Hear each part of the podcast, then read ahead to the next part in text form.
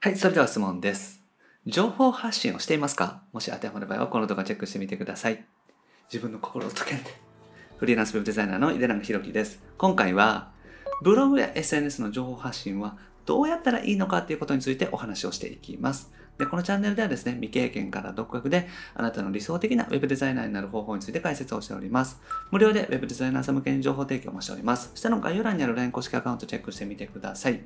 はい、ということで今回もご質問いただきました。山さんですね。これからウェブデザイナーを始める場合、情報発信のためのブログには何を書けばよいのでしょうかということでご質問いただきましたので、えー今回はですね、情報発信を始める3つのステップということでお話をしていきます。でちなみにですね、情報発信というのは、ウェブデザイナーとして今後集客していくとかですね、お仕事をいただくようにしていく場合にはですね、絶対に必要になってきます。なので、できるだけ早い段階で情報発信を始めるっていうのがね、お勧めしています。だから勉強中の段階からもう情報発信をしていってですね、少しずつ慣れていく。そういう風にね、していっていただけたらなというふうに思います。はい、ということでまずね、一つ目は媒体を決めるということですね。媒体というのは何なのかというと、どこで自分は発信をしていくのかっていうところになります。で、これはですね、自分が得意なことをメインでですね、考えていくといいと思うんですね。文章を考えるのが得意な方は、ブログであったりとか、まあ、ワードプレス、アメブロ、ノート、何でもいいんですけども、そういったところがおすすめですね。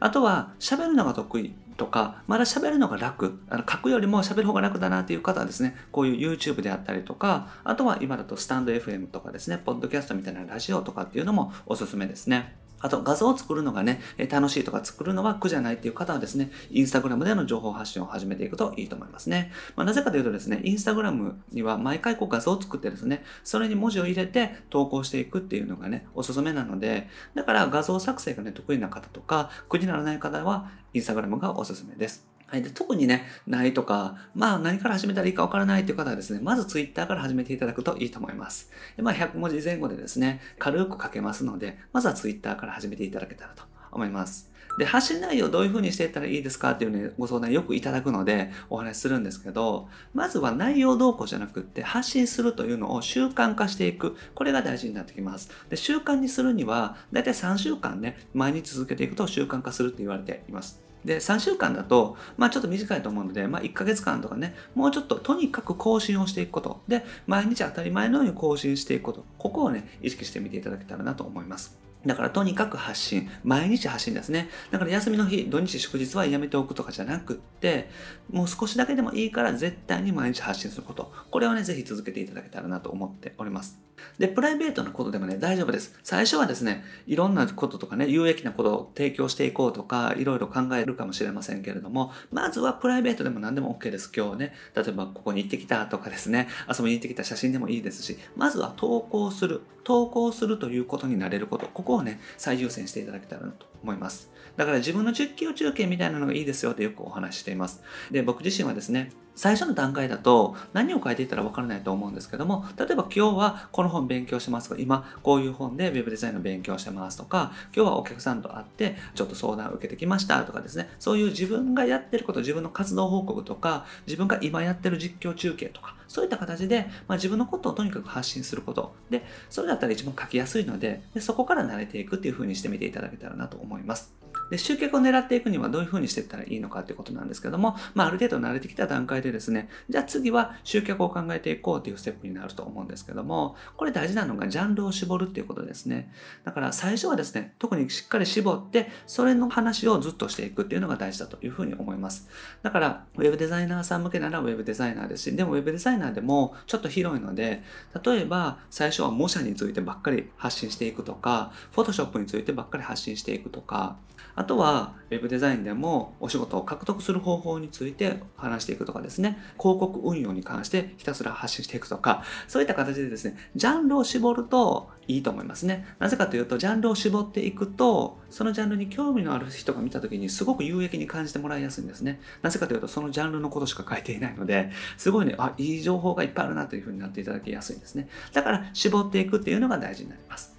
専門家として発信していくってことですね。最初はね、狭くていいと思うんですよ。で、少しずつ広げていったらいいので、例えば最初はひたすらランディングページのことについて喋っていくとかね、していって、で、ランディングページのことである程度浸透してきたら、じゃあちょっと広げてホームページとかにしていくとかですね、そういった形にしていくといいと思いますね。で、お客様のね、疑問に答えていく。これがね、おすすめです。だから、まず専門家として自分の専門分野を決めていってですね、発信の中での専門分野を決めていって、その専門分野でお客さんの疑問に答えていく。そういうふうにしていっていただくといいかなというふうに思いますね。だから、例えばランディングページだったら何を載せるのかとかですね、お客さんが疑問に思ってそうなことを毎回ですね、発信していくっていうふうになります。で、それはもうブログであったりとか、YouTube、ラジオ、SNS ですね。それは何でもいいので、その媒体に応じた発信方法でやっていったら大丈夫です。基本は自分が専門家、何らかの専門家になって、で、お客様の疑問に答えていくこと。これが大事になってきますね。だからとにかく有益と思ってもらえるようにしていくことっていうのが大事になります。あ、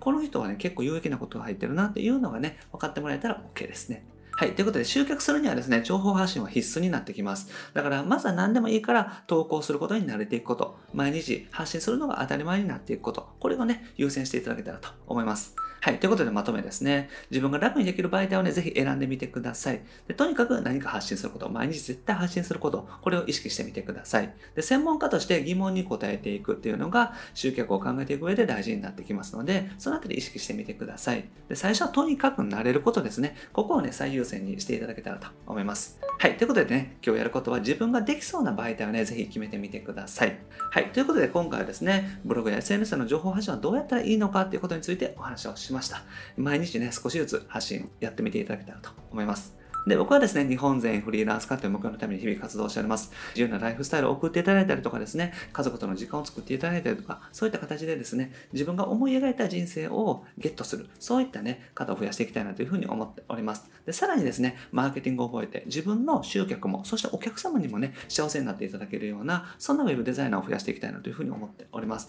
で、これまで300本以上の動画をアップしておりますので、ぜひ過去の動画チェックしてみてください。それと今後も定期的にアップしていきますので、よかったらチャンネル登録もお願いします。それと質問も募集しております。下の概要欄にリンク貼っておりますので、そちらからお願いします。ペンネームだけで OK です。で無料で Web デザイナーさん向けに情報提供もしております。こちらも下の概要欄に LINE 公式アカウントありますので、ご登録お願いします。限定音声セミナーね、登録していただいたらすぐにプレゼントしておりますので、ぜひチェックしてみてください。それと無料相談も受付しておりますので、よかったらメッセージください。あとお仕事の紹介もさせていただいてます。ご希望の方はですね、ポートフォリオ送っていただけたら幸いです。はい。ということで、今回は以上です。ありがとうございます。いただでした？